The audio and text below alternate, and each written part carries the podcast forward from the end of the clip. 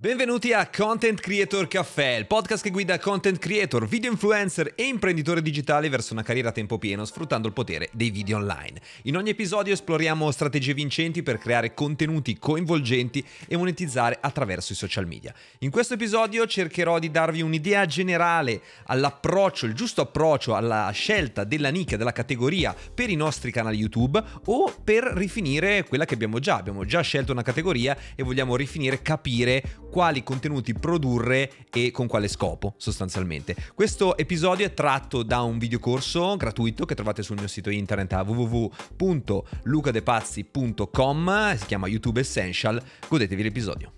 Quando parlo in video e in consulenza con i miei clienti, studenti, una cosa che ci tengo sempre a ribadire è capire che YouTube è una maratona. Non è uno sprint, è una maratona, ci vuole tanto tempo per ingranare, il successo notturno non arriva mai, c'è una percentuale bassissima. E un esempio concreto che vi voglio fare rapidamente è Michele Molteni. Michele Molteni, famosissimo, top trending, eh, uno dei top trend canale di YouTube Italia. E cosa ha fatto lui? Ha lavorato su YouTube sin dal 2007 io ho avuto l'onore e il piacere di chiacchierarci un po' per un video che abbiamo fatto assieme dove analizzavo il suo percorso e mi ha detto appunto che lui ha iniziato prestissimo YouTube, ha abbandonato YouTube perché non, non, non se la sentiva, non vedeva, non c'era conversione e poi ha detto ok, mi rimetto in carreggiata, ho visto i video dei grandi, ho visto Casey Neistat, Peter McKinnon, i grandi americani e ha deciso di rimettersi, eh, rimettersi in gioco, ecco. Ha cominciato con i suoi video ma i primi 100 video, 120-130 video, sono stati male la realtà è che è iniziato nel 2018 ma è esploso due anni e passa dopo.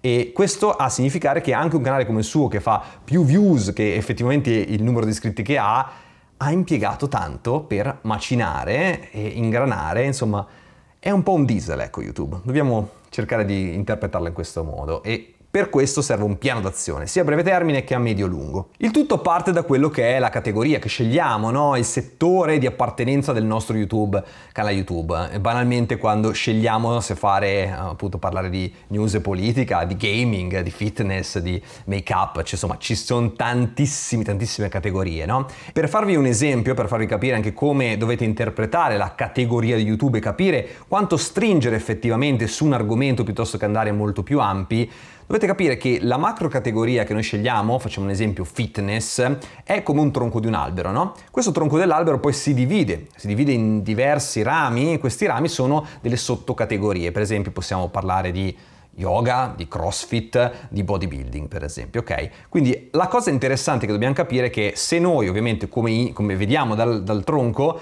parliamo a un, a un pubblico che è appassionato di fitness avremo un pubblico più ampio ok? Questa è la base, quindi teoricamente se noi parliamo solo di fitness tutto tondo, quindi bodybuilding, esercizi di yoga, crossfit, eccetera, potremmo prendere il più gran numero di persone possibile.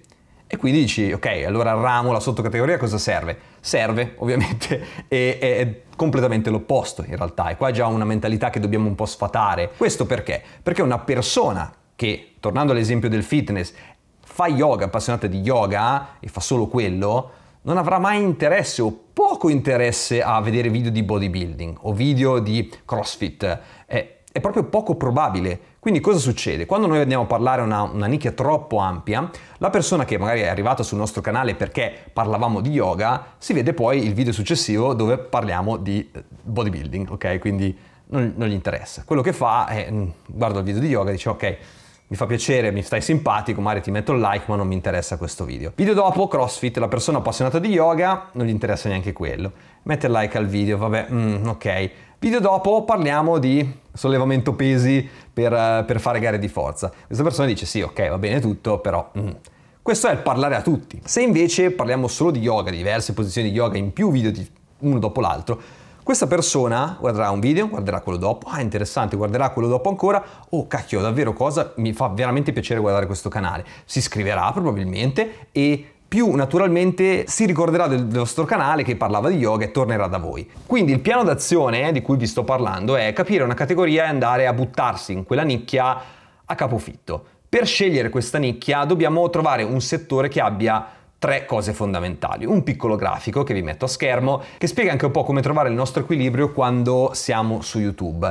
Questo è quello che chiamo grafico delle 3P, quindi passione, profitto e preparazione. Se noi troviamo un argomento che tocca tutti questi punti, abbiamo fatto centro, nel senso che se noi troviamo una cosa che ci appassiona e di cui conosciamo parecchio, siamo preparati o comunque una, una, una, buona conoscenza, non è necessario essere dei maestri universitari di un settore, basta un po' di conoscenza e se per quella cosa nello specifico c'è anche possibilità di guadagno, lì riusciamo a fare qualcosa che ci piace fare ci porta profitto, poi nel, nella lunga, insomma, con più video, più video, più video accumulati e inoltre ci continua a preparare sempre di più in quell'argomento, acquisiamo conoscenza. Ecco, questo è il piano d'azione. Dobbiamo trovare dapprima una macro categoria, andare in una seconda categoria più piccola, magari circoscrivere un attimino quello che è il nostro pubblico e poi andare a capire se questo argomento tocca questi 3 P. Una volta fatto questo dobbiamo trovare il nostro pubblico ideale, nella prossima lezione parleremo di avatar persona, che non è avatar persona dell'avatar del film,